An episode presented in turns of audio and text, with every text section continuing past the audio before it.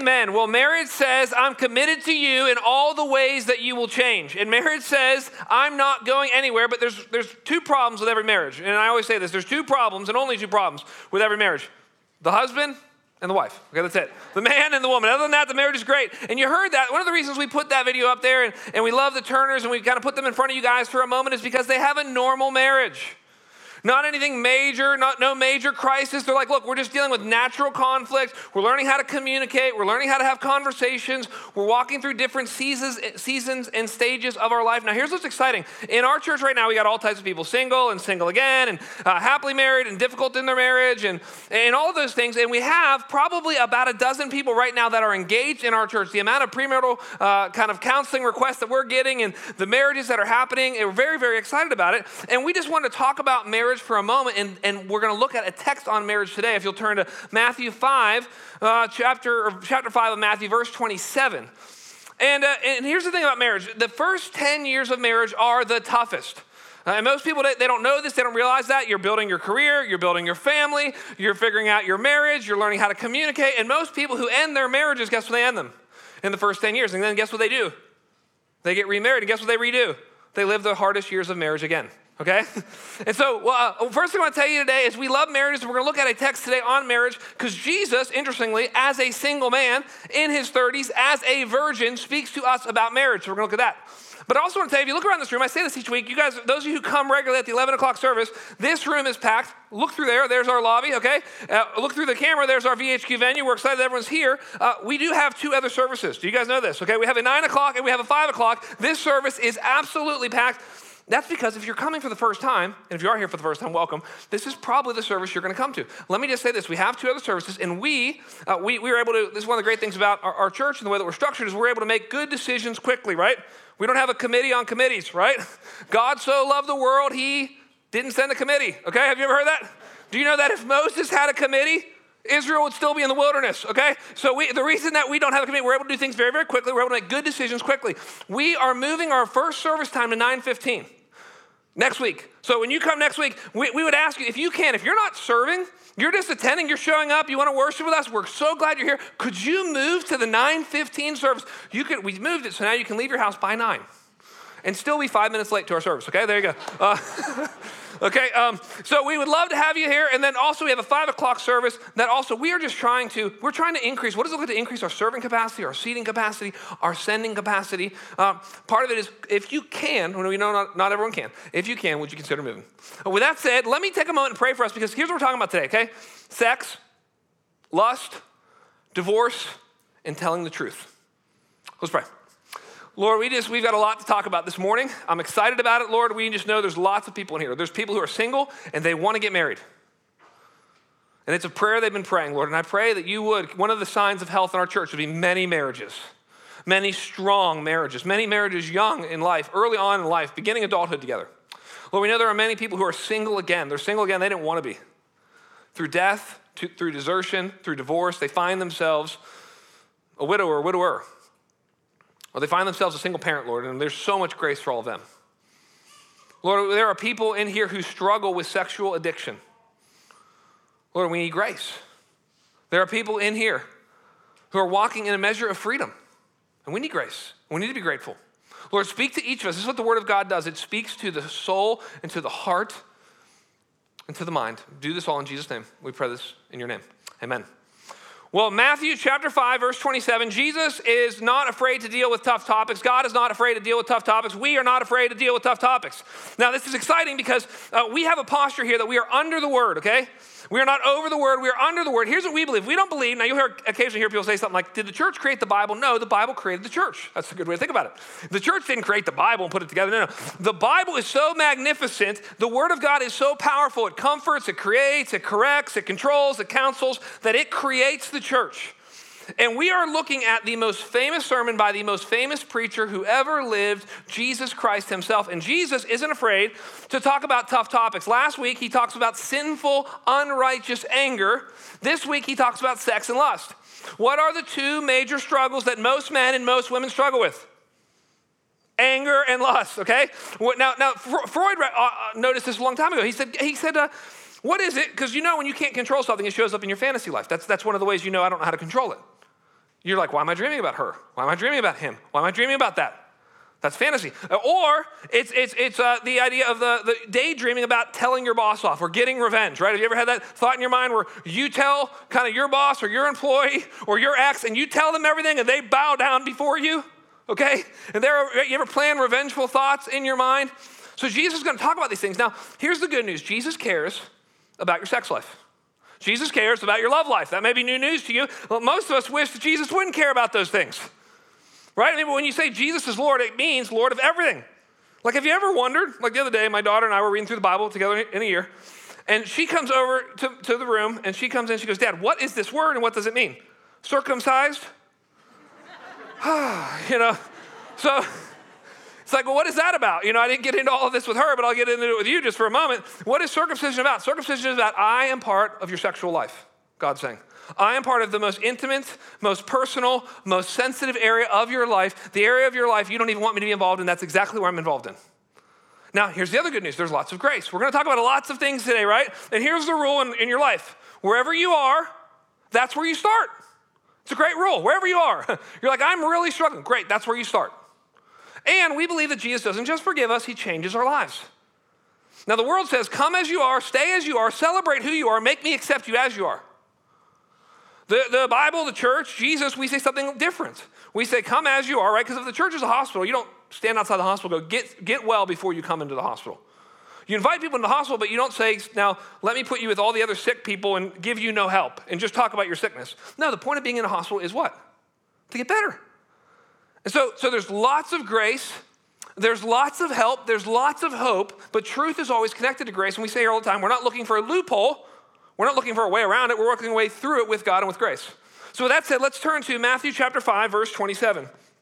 Here's what he says Matthew chapter 5, verse 27 says this You have heard that it was said, you shall not commit adultery. And most people thought, well, great, I didn't do that because if you're going to give me a really kind of wooden definition of adultery, it is just, you know, okay, I, as a married person, did not sleep with somebody else who is married.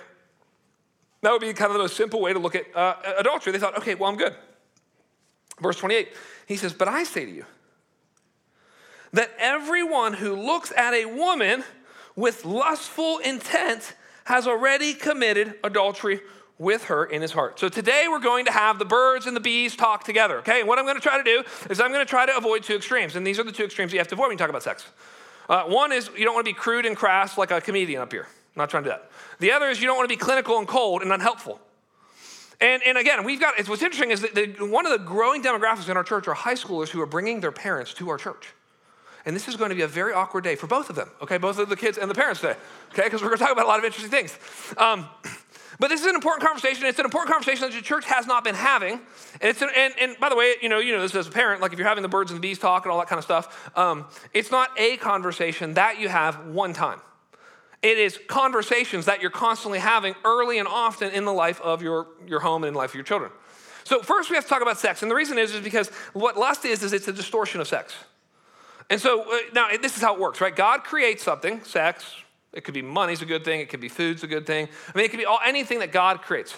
And then uh, what, what does Satan do? He counterfeits it. He makes kind of a different version of it. He creates it for a, he, he, he manipulates it for a different purpose, right? So God designs something that's good. And then what does Satan do? Distort it. God makes something and it's good. This is why it's like everything that God made in its natural form and for its right use is good. But what does Satan do? Satan goes and manipulates it. So let's talk just for a little bit about sex because we have to understand sex first to understand uh, lust. Okay, let's talk about sex in our culture. And this is part of what we're always doing, right? We're always trying to do what John Stott called double listening. Double listening is I'm listening very closely to the word, the word of God, and I'm listening very, very closely to the world. And the word, not because the world's the authority, but because I want to understand. I want to understand how it's both working. Okay, so we're going to look at the word about, and we have been looking at the word about sex and adultery and lust, but we have to understand the world. Now, what's happening in the world? Here's what's happening in the world sex has been divorced um, from marriage and from children. And why is that? Because of the birth control pill. Now, I'm not up here today with my limited time to talk about the morality of the birth control pill or not. What I'm talking about is when it came out, when the birth control came out, it gave women voluntary control over their reproductive, over the reproduction function of their body for the first time in all of human history. And what happened was when you did that, you had sex that was now divorced from marriage and sex that was now divorced from children. And basically, it was the beginning of the sexual revolution, which we still have not recovered from, has created lots of pains, lots of problems, lots of heartache, lots of hardship. Now, here's the other thing that's happened. When you have a, when you have a sexual revolution and you divorce marriage from children, and you, or sex from children and from marriage, here's what happens. Now, what used to happen and what happens biblically, and this is why we have to understand it. This is why marriage is important, okay? You, biblically, they would say the only context for sexual relations is marriage, right? Would be like this, like, hey, marriage is a fire, and what does a fire do? Well, it could heat a home and, you know, cook your food and bring warmth. Or it could burn everything down. So what do you need to do if you're going to play with fire? You need to know where, where does it go, okay? And so we would say, okay, historically, biblically, what has happened is we said, okay, marriage, sex is supposed to happen only in marriage. And what you have to do is you have to make a covenant. So, so historically, think about this you know, again, I'm trying to be careful how I talk about all these things so we understand together. But what you'd have to do is you would have to basically stand up in front of all of your friends and all of your family, and you would make a vow to love that person unconditionally. Remember, marriage, uh, I'm not going anywhere, and I'm committed to you in all the ways that you will change, and I'm committing my whole self to you, and that's the only way I get to see you naked. And that's the only way you get to see me naked. That, that's the whole idea. And that we're going to show, because what, what, what sex is, is sex is the sacrament of marriage. It's the baptism of marriage, it's the outward sign of the invisible reality. That's why sex doesn't fix anything. Sex is the sign that the marriage is going well. That's what it is. It's the outward sign. So it's only supposed to be in covenant. Now, what have we done? Consent. Have you heard that word? No, we well, everyone's like, why is there so much heartbreak about sex? Right? Why do things arise like the Me Too movement? I'm not against the Me Too movement. The Me Too movement is, is, is, a place for women to say, I'm hurt and I've been hurt and here, I'm coming out and I want to tell, you know, I've got a wife and I've got a daughter and I've got a mom.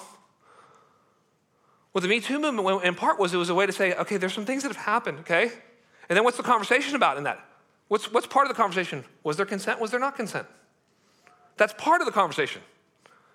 And what, what, what happens is we live in a society, it's like, it's, is consent the answer? So what about consent plus alcohol? What about consent plus be 18 and be on a college campus for four years? What about consent plus I was, it was young and it was late? And now they're having all this conversation. And If you're following the stuff on the college campus, well, it was consent then, but it's not consent now. Now I said yes, but now I don't say yes. When I look back, I should have said no. So now I'm going to persecute you and prosecute you. It's like, oh, geez. It's like, well, what's the answer to all this? I don't know the answer to all that. What I'm trying to tell you is this is the mess that we're in. When you take marriage out of a covenant, and you give at the, you put the level as low as consent, you get a bunch of problems. And so we have to talk about sex. A couple things about sex uh, as well to say. Um, there's different ways sex has been talked about. Sex, uh, by the world, how does the world view sex? God. How does the church often been viewed as sex? Gross. How does God view sex? Gift. Okay? So let me explain this. So, so the world views sex as a God, right? We know this because every God must be sacrificed to. So what is what is abortion about? Abortion is a sacrament of the culture that says if we're going to worship sex, someone has to die. It's going to be children. That's it. It's that you wonder why. Why is it being fought on every side? Why is everybody, why is it so emotional? Why is it the quintessential value of the world? Because the quintessential God is, is, is, is sex. And that God must be sacrificed to, and the sacrifice is unborn children.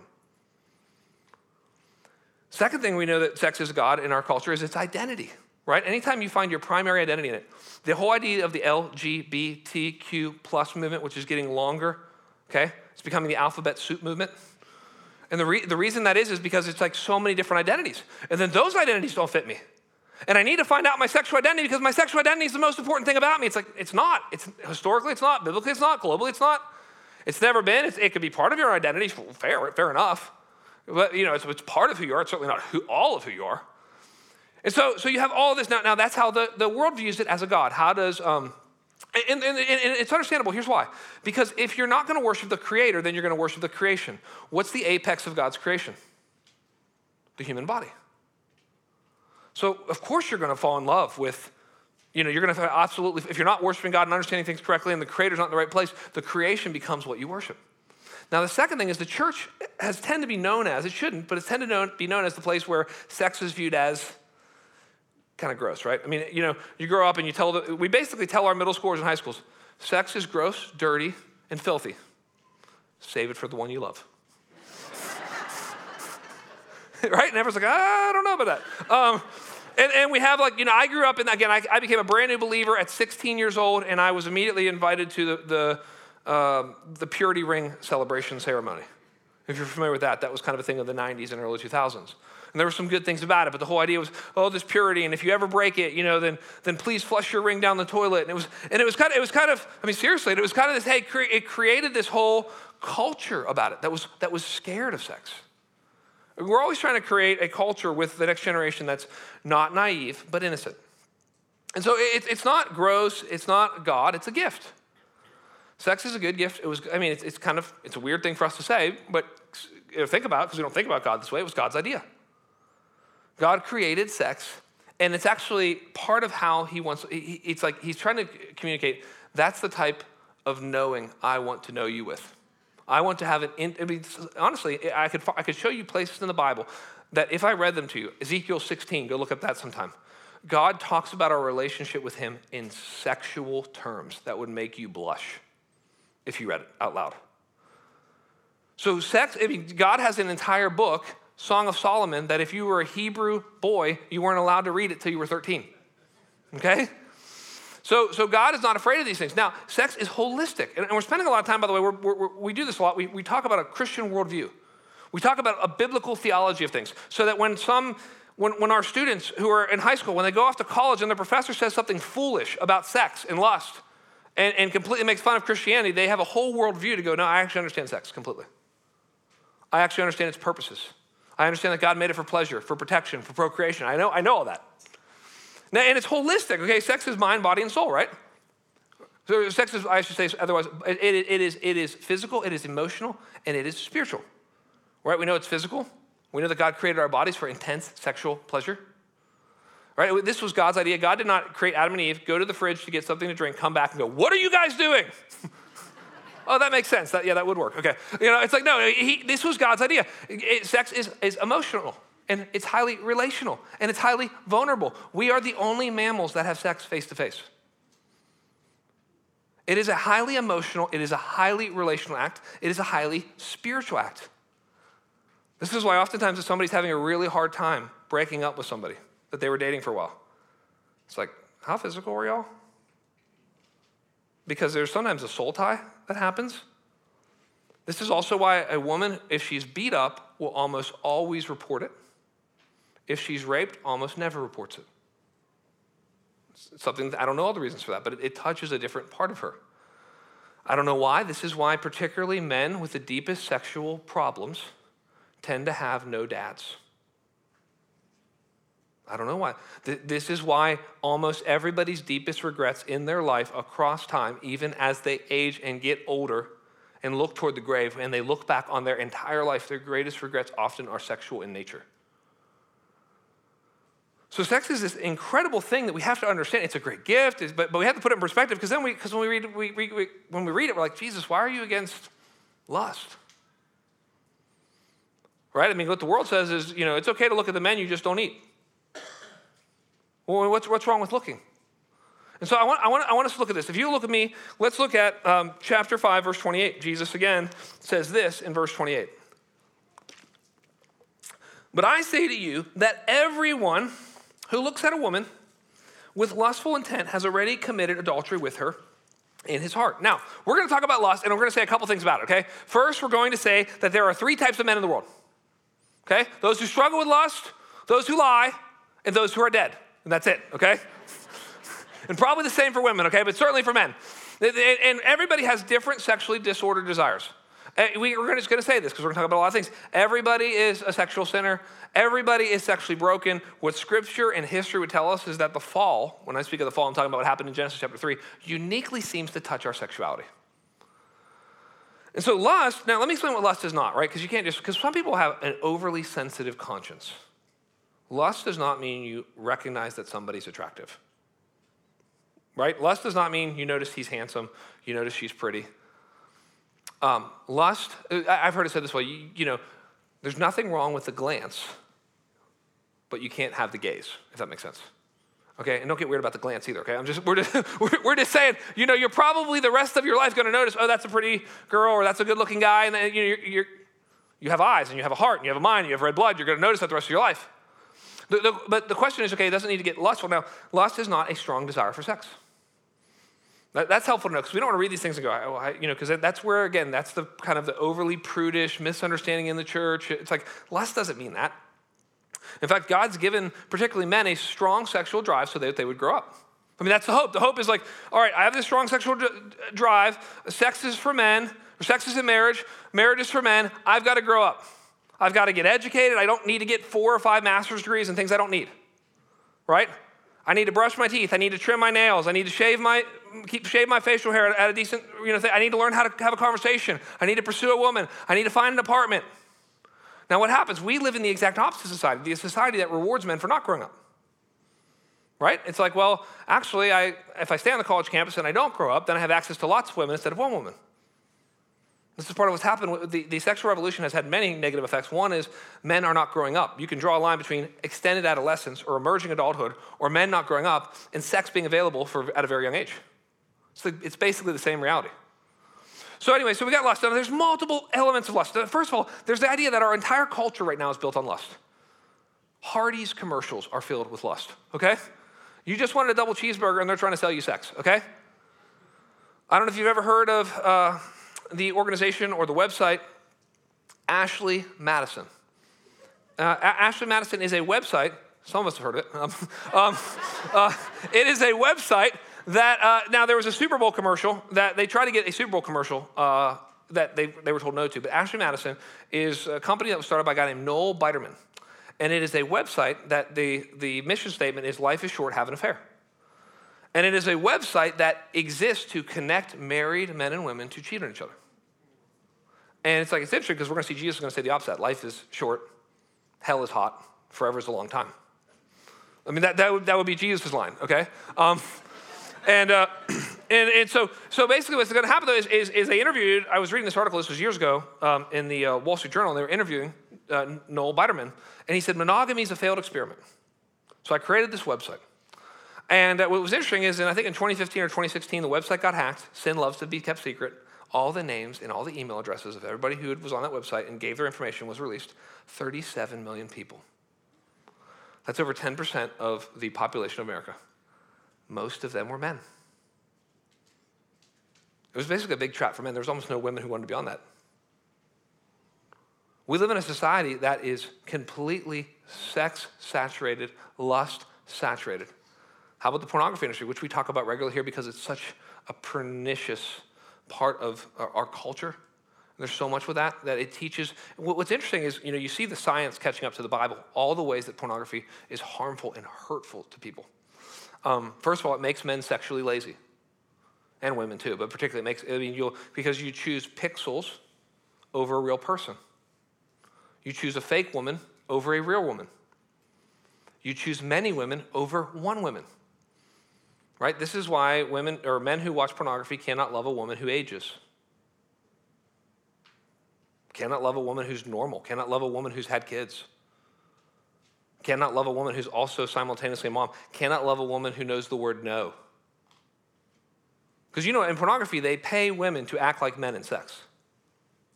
That's what, that's what they pay them for. And you'll find is, is that it makes men very sexually lazy and it rewires the brain. It creates new neural pathways, right? If you, you've ever walked in the woods and there's certain paths that's like, well, everyone walked on these paths. so that's the path you walk on because it's easy to get there. The idea is that you can actually, and this is the power of repentance too, if you repent, they say if, if you turn away from watching pornography, your brain will reheal itself. Isn't that encouraging? It speaks of the restorative nature of repentance. See, what you want to do is you want to create neural pathways that lead you to your spouse, not neural pathways that lead you to a screen. What happens with pornography, it's you sexually stimulated alone with a screen, which is the exact opposite of what marriage is supposed to be. You with your spouse, no screens, together, physically. So there's pornography. The, the other major area, well, there's multiple areas of same-sex attraction. I'm sure, you know, it's like, well, we're going to talk about, we're going to try to talk about everything today if we have time. Um, same-sex attraction, okay, if you ever heard of, about that, okay, that's being attracted to somebody of the same sex.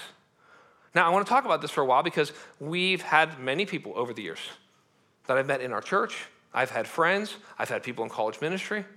I had one guy actually that was connected. He was not a believer. This was while I was at Duke. He said, I want to meet with you. He said, The reason I joined your spiritual study, I called him that because it sounded cooler, spiritual study. Um, it was really Bible study. He said, The way, reason, I, the reason that I uh, joined your spiritual study was because I've been watching so much pornography that I've been starting to question my sexuality. And I'm starting to have different sexual feelings than I've ever had before toward the same sex. I'm not saying it's always connected, but it was an interesting kind of uh, moment for me as I was talking to this guy. So, same sex attraction, okay, now, now this is, here, here's what we're dealing with. If you're ever dealing with somebody in the church, and this happens a lot of times in middle school and high school, if you're ever dealing with a middle schooler or a high schooler that struggles with same sex attraction, we know what they're dealing with. I'm going to tell you what they're dealing with. They're dealing with an unanswered prayer request. Have you ever dealt with an unanswered prayer request? That's what, that's what it is. Is some middle schooler is saying, God, please help me in this area of my life? I've got some interesting desires I don't know what to do with. And I, mom and dad have been trying to leave me, and I'm really struggling. So if, if we don't know what to do with an unanswered prayer request, then we better, we better do something else. So what we're trying to say to people is, all right, look, one, if you're struggling with same-sex attraction, you don't have to leave the church. For a long time, people, well, people don't understand me, so I got to, no, no, we want to talk about it. Now, let me give you some categories, because we all need language. Language is half the battle, right? This is like what we do on Sundays. We talk about different categorizations so we can think rightly. Let me give you the four categories when it comes to same sex attraction desire, orientation, identity, uh, activity. Desire, orientation, identity, activity. Those are four categories. What you will find, you know, and you have to, and again, being in ministry, I get a front row seat at the best and worst things in people's lives. I have conversations all the time with people. Here's how same sex attraction desire works for some people. Sometimes people experience same sex attraction for a cer- certain season of their life. I, they don't even know why it's come upon them. Sometimes they will, they will feel same sex attraction just for a certain one person. They won't understand that either. And by the way, a lot, a lot, of times what happens is what is exotic becomes erotic. That's a good principle. So, so if I feel like you are different than me, then I actually might be attracted to you. So a boy or girl, let's say a boy for this situation, who grows up and feels like all the other boys are very different than him, they are exotic, then what it becomes is often, sometimes, erotic. So what we have to do, right, as a church, what we say is we repent of all sexual sin. We say all sex out of heterosexual marriage is sinful. That's my answer to everything. What do you think about this? What do you think about that? What do you think about this? What do you think about that? What about this? All sex outside of heterosexual marriage is sinful. Wrong, needs to be repented of. Um, but you'll say that with a lot of grace if you're trying to work on your own sexual sin. If you're really trying to put it to death. Now, orientation is hey, this seems to be growing in my life. It's strong and it's persistent across time. And we always say the, the goal is we're dealing with people is not you know, again, the, part of the church is we've, we've wrestled with what do we say and how do, what, what do we promise and what can we not? We can promise forgiveness. How much transformation can we promise in this life? And right, those are all questions. And, and where, where the church has landed as we've wrestled for hundreds of years with these questions, and more recently in the last 50 years, we've said the goal is not ultimately heterosexuality, the goal is holiness. The, the choice may be celibacy. The choice may be an uphill fight, but we're all fighting together. That's what the church says. All of us are, are all of us are fighting all the sins. We're going to see the language that Jesus uses. We're all trying to put our sin to death in our life. Identity is the third area. Identity is when I fully embrace it and I go public with it. And you can't do that. As a believer, you cannot do that. You cannot say, This is my identity. Your identity is found in Christ. That's the coming out of the closet moment. That's the full embracing of it. That's, that's, that's the world's baptism. And then activity is the natural overflow of finally, and sometimes people do activity even before identity, but it's usually the overflow of the I have fully embraced it, I have a new community, now I act out this activity, whether in pornography or with people. Then there's emotional lust, right? Uh, which women tend to struggle with more. Why was Fifty Shades of Grey the fastest selling fiction book in human history? Don't tell me women don't struggle with that. It's a book based on emotional and physical lust. That's the, it was a three part series that got made into a movie. That was the fastest selling book in human history. That was fiction. In part because now we can read on our, you know, in the, in the same way that people are, have more ex, ex, uh, accessibility to looking at pornography because of tablets, they're saying that trashy romance novels are on the rise because no one knows what you're reading on the train. Because you no longer have to carry it with you. You can buy it and download it to your Kindle or to your iPad. So, what do we do? What do we do with these things? Let's look what Jesus says. He gives us a strong view of all of this. And then he says this If your right hand, or sorry, if your right eye causes you to sin, tear it out. Imagine hearing this for the first time. If your right eye causes you to sin, tear it out and throw it away. So identify it, rip it out, tear it away. For it is better that you lose one of your members than that your whole body be thrown into hell. And if your right hand causes you to sin, cut it off and throw it away. For it is better that you lose one of your members than that your whole body go into hell. Now, is he literally talking about cutting off hands and tearing out eyes? Well, Origen, one of the early church fathers, thought he was. And Origen, this is documented in history, he was so overwhelmed by his own sexual temptation that he castrated himself. He afterwards said it didn't work. Poor guy. You know, and actually told other people, don't do that. We're going to give you a different option today, okay? Um, th- th- this is, um, but what he's doing here is, is he's using extreme language to, to get at a point, okay? This is the opposite of how most of us deal with sin. Most of us tr- spend most of our time minimizing and managing sin. I mean, that's what we do. We minimize it usually eh, by rationalizing it or with the language that we talk about it with, right? Have you ever said you're struggling with sin, but if we looked at your life, you're not really struggling? You're enjoying it. But it looks, it sounds really good to say you're struggling with it. What's our favorite phrase? I fell into sin. Really? Let's watch the replay. You know, looks like you planned it three days before your kids left. I don't think, I don't think you fell into it. I think you dove into it. Uh, we try to minimize it with the language, with the, right, right? A lot of times we'll lie to ourselves about it. You won't let yourself, you'll, you'll tell yourself it's not pornography that you're looking at. You, will tell yourself that you're not talking to the intern because you know she's cute and you like her, but because she needs help. I mean, we just lie to ourselves all the time, minimize it, or we try to manage it which is, you know, we, we all try to do that. It's like, well, you know, I, I, I mean, I can't really kind of put this fully to death because I kind of, well, part of me, the worst part of me kind of really likes it, you know, and I don't know what my life would be like if I didn't have at least a little bit of in my life. And as long as no one knows, and as long as it's less than, whatever that is for you, less than once a week or less than once a month or only a few times a year or only when I travel or whatever it is, you know, and, and so we try to manage it. And it reminded me, there was that, that, that famous Netflix show that came out, I think, right during quarantine, um, about Joe Exotic and the, the, uh, the tiger guy okay? Whatever, you guys know who I'm talking about. All of you act like, I didn't see it. Yeah, sure, okay. Um, uh, well, what's interesting about that, that show is Joe Exotic is this kind of, well, he's a very interesting guy. But um, what, what's interesting about it is the whole show, what's fascinating among other things, is he keeps tigers. And you're like, what is this about? And then you, you meet like some of the staff, and like one staff's missing a leg and one staff's missing a hand, and you're like, this is what happens when you play with a tiger. Right? I mean, there, should anybody be surprised? I don't know if you ever heard the story of the girl and she got the pet snake. And she was kind of a famous story, and she got this pet snake. She's really excited about it. The snake's laying next to her, like kind of curled up. And then as the snake gets a little older, the snake starts to stretch out and lay next to her kind of more long, long, ways. She gets kind of excited, thinks it's cute, goes and tells the pet owner, hey, I'm sleeping with my, you know, the snake, and the snake's stretching, you know, herself out at night. And the snake owner says, the snake is waiting to see when it's bigger than you so that it can eat you. How much of us, that's what we do with sin? Oh, isn't it cute?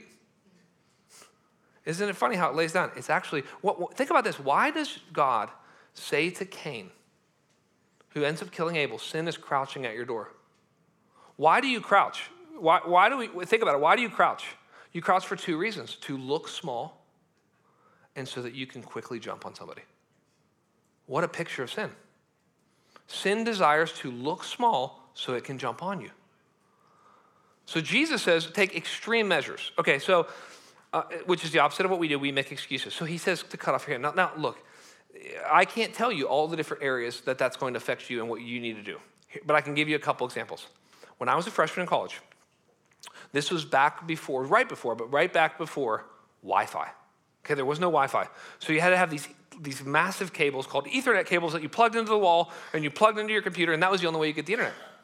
And I remember uh, one of my friends, he was struggling with a porn addiction, and he was on, on our hall, and he was trying to follow Christ, and he was really struggling with it. And I remember he knocks on, on my door with his Ethernet cable one day.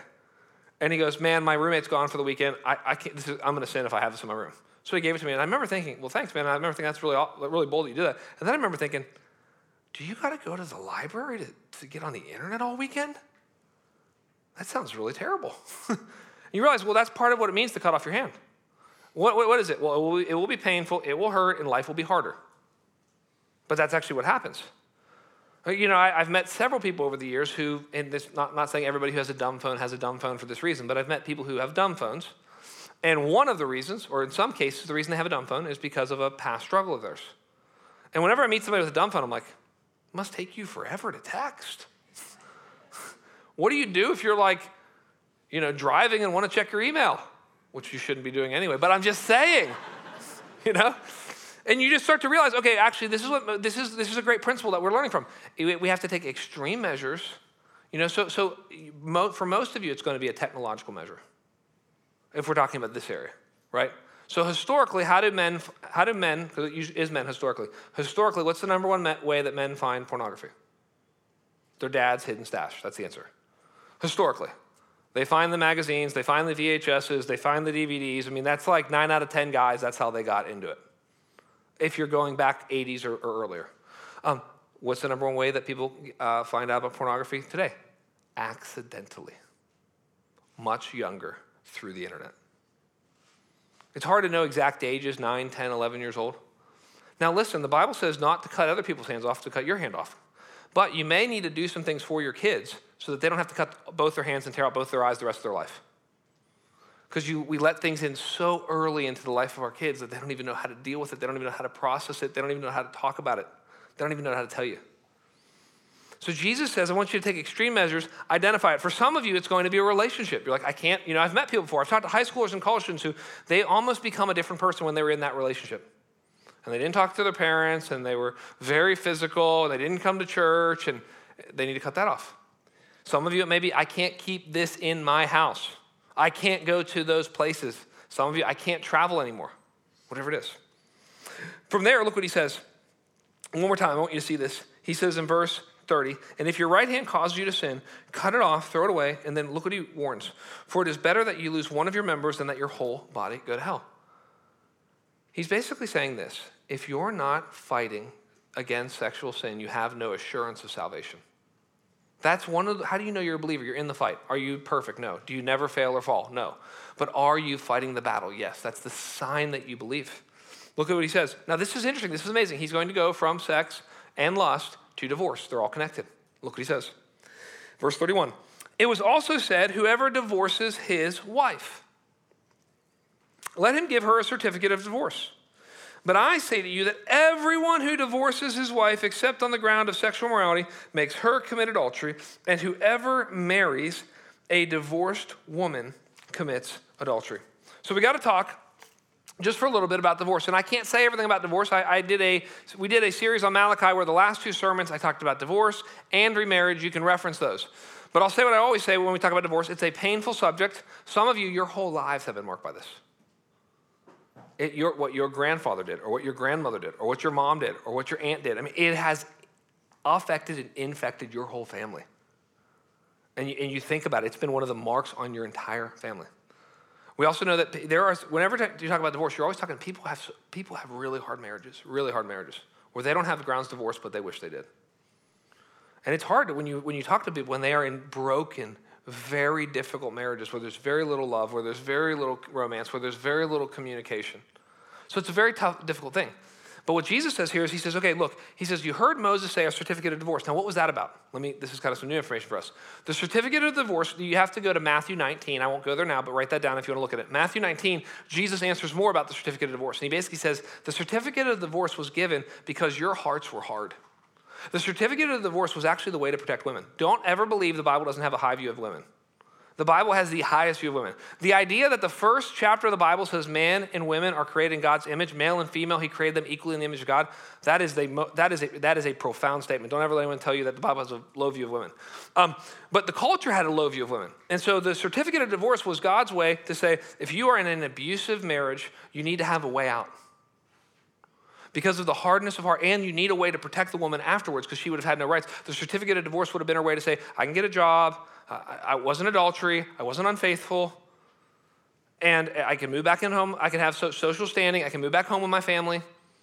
So he says, okay, so this is what happens. He says, a certificate of divorce. But then, if you also look in Matthew 19, he spends almost all his time talking about marriage.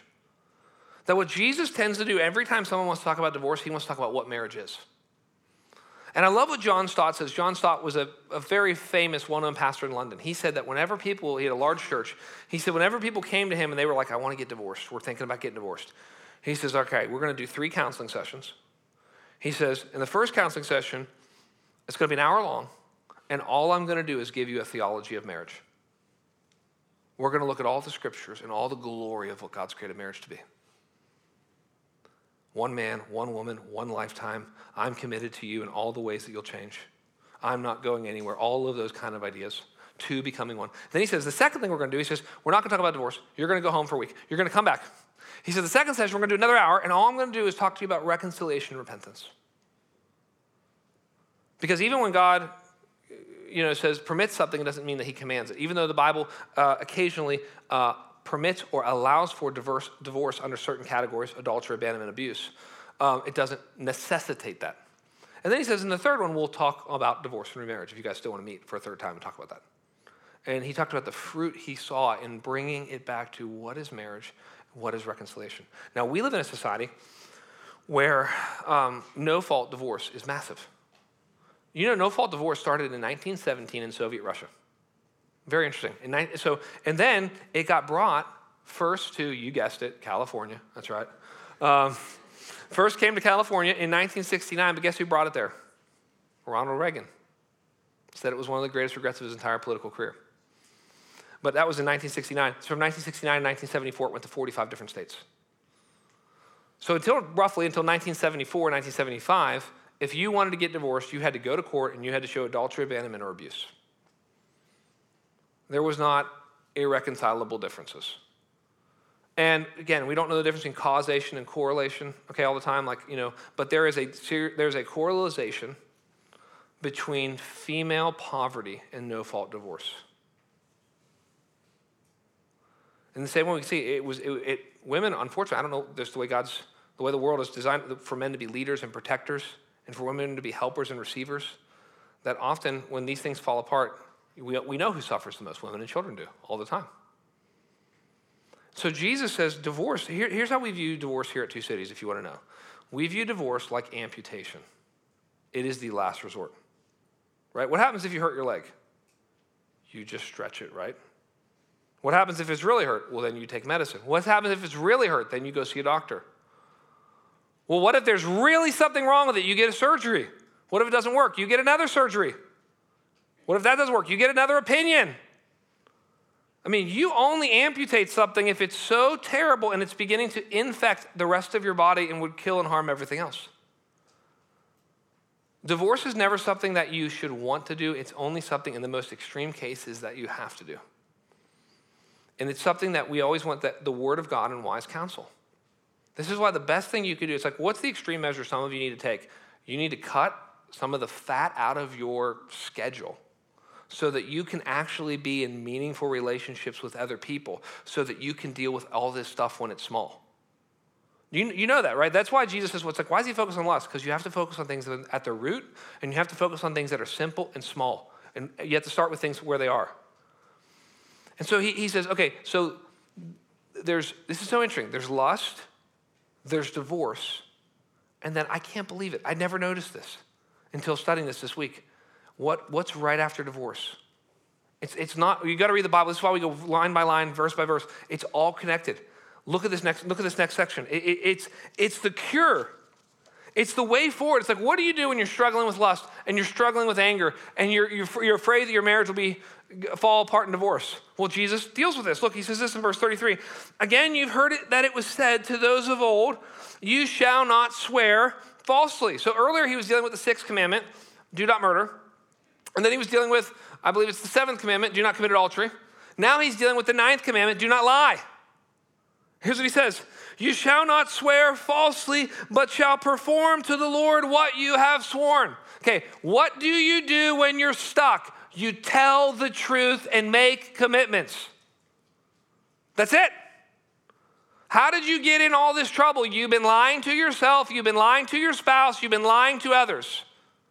Look what he says. He says, okay, but I say to you, don't take an oath because what they were doing basically, I'll show you this, they were only saying, I only have to keep my commitments if, if, I, if I only uh, make an oath on certain things. Like, you know, you ever grew up and your mom's like, well, you know, do you swear on your grandmother's grave? It's like, oh, I don't know. No, no. You kind of feel like, okay, is that more serious? He's saying it doesn't matter. We're always under oath. Is kind of the idea here. The idea is we're always to keep our commitments. The idea is everything's sacred. There isn't a sacred secular divide that we want to make in our lives. He says this, but I say to you, don't take an oath at all, either by heaven, for it is the throne of God, or by earth, for it is his footstool, or by Jerusalem, for it is the city of the great king. Verse 36, and do not take an oath by your own head. He's just talking about your own ability here. For you cannot make one hair white or black. Verse 37. And here's the summary this is how you move forward. Let what you say simply be yes or no. Anything more than this comes from the evil one. What he's saying is this there, there, are two reasons, we know this, because in every study that's been done, there's only two reasons people lie ultimately. They want to promote themselves or they want to protect themselves. I mean, you also lie to be polite sometimes. You know, does the dress look nice on me? Yes. Uh, you know, um, so that's its own category and it's maybe its own problem. But, um, but, but the, the vast majority of like 90% of the reasons people lie is they either want to promote themselves or protect themselves. They either want to make themselves look better, right? Or they want to not make themselves look as bad as they really are. And this is such a powerful idea, right? This is why Jesus, the only clear time that Jesus gives the clearest mission is in John 18 when, he said, when they ask him, What are you doing? Why are you here? He goes, I came to testify to the truth. Jesus later says, earlier says, I am the way, the truth, life that here's the path forward. You have to first be honest with yourself. And I don't know where you are today. But some of you have to just admit, I talked to that assistant because I think she's cute. Some of you just have to, you've never even admitted to yourself that you look at pornography. You've never, like, you've called it something else. You've called it adult entertainment. You've, you've, you've found ways to just say it's looking at Instagram when it's looking at inappropriate stuff. I mean, you've, you've, we do this, right? Because we, we, it's euphemisms. That's how we deal with things. Some of you need to admit why you're traveling, why you're trying to always get out of the house, why you need, why you always spend so much time alone. Right, I told you the story before the guy, he, he had to finally be honest with himself. He's like, I bought a big house because I wanted a big house. He's like, it took me like three years. I kept telling everyone I wanted to entertain and be hospitable. He's like, I wanted a big house. He's like, it was just so freeing when I just said, that's why I bought it. Now we can have the question, should you have, it was too expensive. It's like, well, you can't even have that conversation if you're not honest with yourself. Some of you, some of you, you have to admit, you eat too much. Some of you, you drink too much. Some of you, you have way, you have inappropriate relationships with somebody of the opposite sex. I mean, you just have to admit those things. Okay, well, what do you do then? It's like, okay, that's I admit it to myself. That's really, really hard. I, I, would like to be willfully blind to things. And by the way, if you find people that are caught, they often will be that way. They'll, they'll be blind to themselves. They, they've lied to themselves about it for so long. The second thing, you have to admit it to God. That's confession. Confession, the definition of confession is I agree with God. That's what you're saying. That every confession is like, Lord, this is what you said. I agree. This is how it shows up in my life. And then you have to tell one other person. Not every other person. That's, that's weird. Right? We don't, want, we, want, we don't want secrecy, no one knows. We don't want privacy. We, or sorry, we want privacy. Only a few people need to know. And here's the great thing Jesus' words, when we read just his words, they condemn us. But when we look at his life and his ministry and his going to the cross, it was to save us. Jesus Christ, through his ministry, he shows us that he loves to save sexual sinners uniquely. So you think about the woman at the well who's married four times, cohabitating. We think cohabitating is new. She was doing it back then too. Um, she was cohabitating. She was on her heading toward her fifth marriage. She was getting water in the middle of the day. Why? Because she's embarrassed and because she's an outcast. And Jesus speaks to her, shares the gospel with her. She becomes the first female evangelist in the New Testament. It's like, okay, chapter 8 of John. There's a woman, she's caught adultery, which would have meant that she was naked. She was brought naked in front of the whole crowd. They're, they're making fun of her. They're going to stone her. He protects her. Then he says to her, do I, conde- do I condemn you? No. Okay, go and sin no more. Jesus, as a, it's interesting because Jesus' perspective is he's both a single man giving this sermon, but also we understand throughout the whole scope of history that Jesus Christ has been in the worst, most difficult marriage for 2,000 years. He's been married to the church. You want to talk about the worst bride ever? right? I mean, Bridezilla, that's the church, okay? You know, you know who, who she, he is forgiving her and praying for her as she kills and crucifies him. And nobody took more extreme measures than Jesus Christ. Because you look and go, well, where do you get the fortitude to do to make the hard decisions that you need to make? You've got to look and go, Jesus Christ didn't give two hands, he gave his whole body. He didn't cut off his hand, he let his hands be pierced for us and for our sins. He shed all of his blood so that we could be forgiven. Because here's the truth the only sin that you can fight is forgiven sin. You have to see sin for what it is. You have to see how terrible it is. You have to see what it costs. And then you have to be empowered by the Holy Spirit to say no to sin and say yes to Christ. And we need to do that together. Let's pray. Um, Lord, we just come to you right now in Jesus' name, and I pray again for the same groups of people, Lord. I pray for single people in this church, Lord. Particularly, I pray for the single men that they would rise up, Lord. That they would see marriage as a good thing, that they would see that the Proverbs say, He who finds a wife finds a good thing and finds favor from the Lord. They would move forward. Lord, we pray for those who are broken and hurting and find themselves single again, Lord, and we ask for so much grace for them. It's hard to do life, it's hard to raise kids, it's hard to do that married, it's very hard to do that when we're a single parent or find ourselves single again. Lord, I pray for couples, Lord, who are in all different seasons and stages of their marriage. Lord, I still believe that one of the great witnesses we have to the world are strong, healthy, vibrant, loving, forgiving marriages. Lord, and help us as we're in this journey together of saying no to sin, yes to Christ, of identifying the areas of sin, of cutting them off, of tearing them away, throwing them and throwing them away, Lord. Lord, let us be willing to sacrifice the part for the whole, Lord. Let us sacrifice part of us to save all of us. Let us sacrifice the present for the sake of the future. We ask all this in Jesus' name. Amen.